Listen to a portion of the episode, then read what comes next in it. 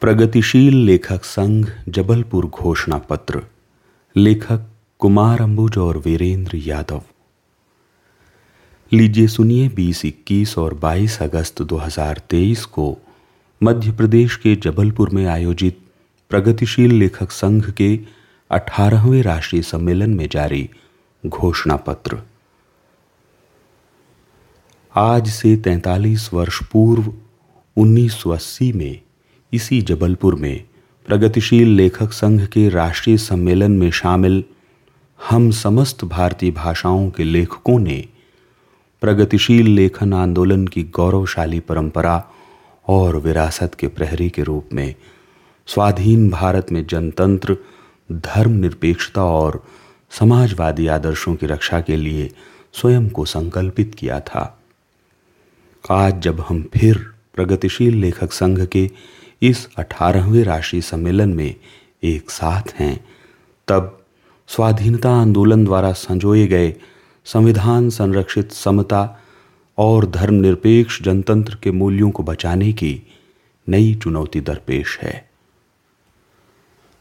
भारतीय जनतंत्र आज अस्तित्व के जिस संकट से रूबरू है, ऐसा पहले कभी नहीं था।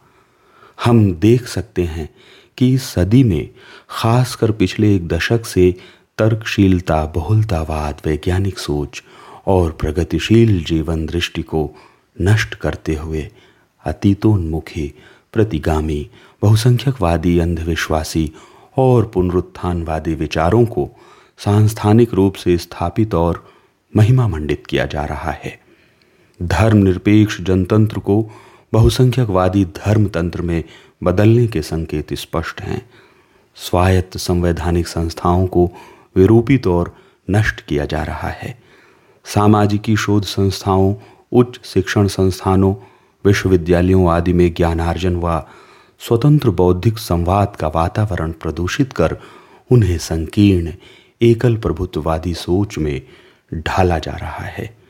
भारतीय समाज की बहुभाषी, बहुलतावादी व समावेशी सांस्कृतिक संपदा की अनदेखी कर उसे एकांगी बनाया जा रहा है।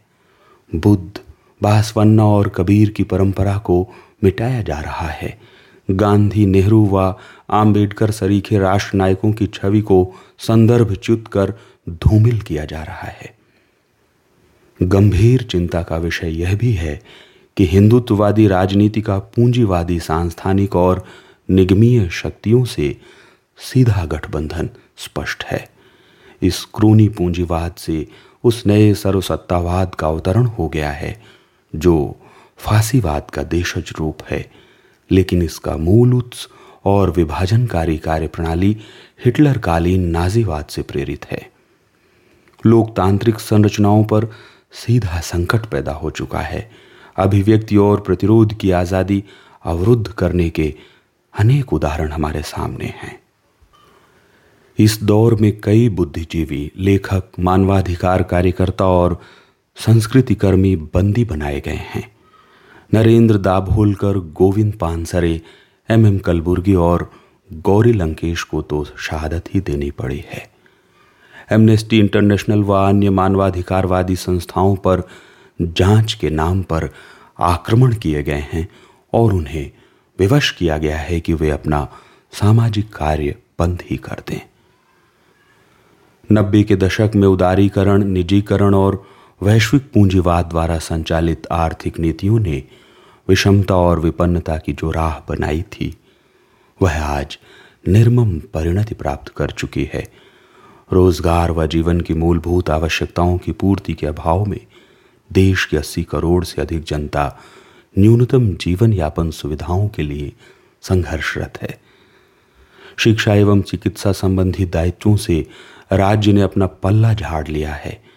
मध्य वर्ग पर भी अनावश्यक और अत्यधिक करारोपण व पेंशन सुविधाओं से वंचित वर्ग परेशान हाल है।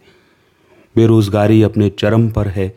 आर्थिक असमानता की खाई और गहरी हुई है। वर्तमान पीढ़ी का भविष्य भी संकट में है। संविधान द्वारा संकल्पित कल्याणकारी राज्य की अवधारणा का परित्याग कर समूचे देश को एक व्यवसायिक परियोजना में तब्दील किया जा रहा है। न्यायिक व चुनाव आयोग सरीखी अन्य संवैधानिक संस्थाओं को निशाने पर लेकर उन्हें कमज़ोर किया जा रहा है। प्रिंट और इलेक्ट्रॉनिक मीडिया के बड़े हिस्से को निष्प्रभावी और पालतू बनाया जा चुका है। सोशल मीडिया भी अब कड़े नियंत्रण में है। बिग ब्रदर की निगहबानी अब तेज है। साम्राज्यवादी विश्व व्यवस्था का अनुगमन कर वैकल्पिक तथा स्वतंत्र नीतियों वाले राज्य की भूमिका का परित्याग कर दिया गया है। इन सब मुद्दों से जनता का ध्यान भटकाने के लिए गोरक्षा लव जिहाद हिजाब, गंगा, गीता सरीखे भावनात्मक मुद्दों को उछाला जा रहा है। समाज को धर्म, जाति या निजी विश्वासों के आधार पर विभक्त करने के सारे हथकंडे अपनाए जा रहे हैं। जिस पर सत्ता की तरफ़ से कोई अंकुश तो दूर प्रत्यक्ष, परोक्ष समर्थन ही नज़र आता है। असहमति और प्रतिरोध की आवाज़ों को अर्बन नक्सल टुकड़े टुकड़े गैंग, अवार्ड वापसी गैंग सरीखे नकारात्मक पदों से लांछित करते हुए उनके बारे में तमाम झूठ फैलाए जा रहे हैं। स्वीकार करना होगा कि अब हिंदू पुनरुत्थानवाद एक कार्य सूची या एजेंडा की तरह सत्ता पोषित केंद्रीय विचारधारा के रूप में सर्वोपरि है। संसद में पुरोहितों द्वारा धार्मिक प्रतीक सिंगोल की स्थापना, फिर अयोध्या में मंदिर के शिलान्यास में देश की कार्यपालिका के मुखिया की कर्मकांडी भागीदारी, इसकी मुखर घोषणा है। देश विभाजन की त्रासदी को विभाजन विभीषिका दिवस के रूप में उत्सवीकृत कर देश के जनमानस को विभाजन हेतु स्थायी मनोदशा में ढाला जा रहा है। चमत्कारी बाबाओं द्वारा जनमानस को प्रदूषित कर उन्मादी बनाया जा रहा है और शासन प्रशासन का उन्हें समर्थन प्राप्त है। मणिपुर मेवात से लेकर उत्तराखंड व देश के दूसरे हिस्सों तक में विभाजन वालगांव की नई इबारत लिखी जा रही है। शहरों के नाम बदलकर मिली जुली पहचान मिटाई जा रही है। अल्पसंख्यक धार्मिक समुदायों को लव जेहाद गोहत्या व जबरन धर्म परिवर्तन का दोषी करार देकर उनकी शत्रु छवि गढ़ी जा रही है। उन्मादी भीड़ द्वारा हत्या, लिंचिंग एवं बुलडोजर से न्याय, अल्पसंख्यकों के उत्पीड़न व दमन के सत्ता संरक्षित नए हथियार हैं। महिलाओं, दलितों या किसानों पर अत्याचार के विरुद्ध अथवा उनके अधिकारों के पक्ष में उठाई जा रही आवाज़ों की अनदेखी की जाती है और उन्हें कुचला जाता है। राजनीति में बाहुबलियों को संरक्षण है। जो भी समाज के ध्रुवीकरण या समाज को बांटने वाले बयान देते हैं, उनके ऊपर न्यायालयों के निर्देशों के बावजूद समुचित कार्रवाई न करके उन्हें बचाया जा रहा है। बहुसंख्यकवाद की गर्वीली श्रेष्ठता की मनवादी, वैचारिकी के अनुरूप स्त्रियों, आदिवासियों व दलितों पर अत्याचार और भेदभाव का बढ़ना इसकी स्वाभाविक परिणति है।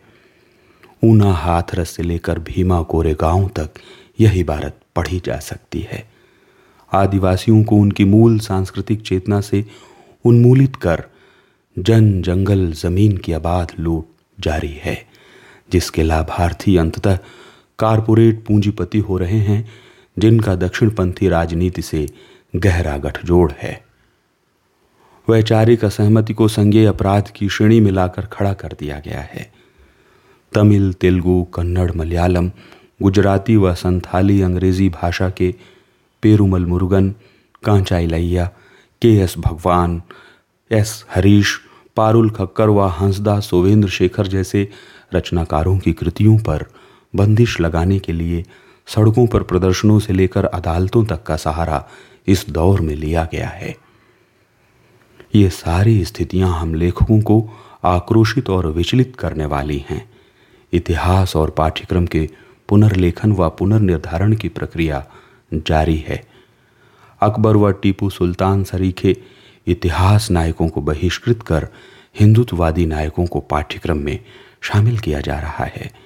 इसकी अनिवार्य परिणति के फलस्वरूप भारतीय सामाजिक संरचना की विविधता, बुनावट की समझ नष्ट होगी और नई पीढ़ी समावेशी और बहुलतावादी इतिहास की सच्ची जानकारी से वंचित होकर एकांगी, अधूरी और गलत दिशा में जाने के लिए अभिशप्त होगी।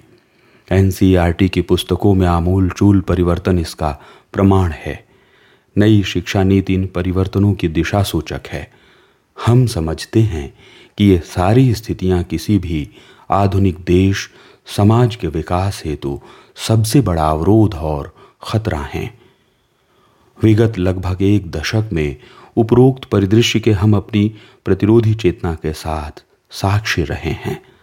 समय समय पर हमने लेखक संगठनों के साझा मंचों से भी अपने प्रतिरोध को दर्ज किया है। किसान आंदोलन, नागरिकता रजिस्टर संबंधी विधिक प्रस्तावों के विरोध, महिला पहलवानों की मुहिम व मानवाधिकार कार्यकर्ताओं, प्रखर पत्रकारिता और बुद्धिजीवियों की आवाज़ों के पक्ष में हमारी भूमिका समर्थन तथा एकजुटता की रही है।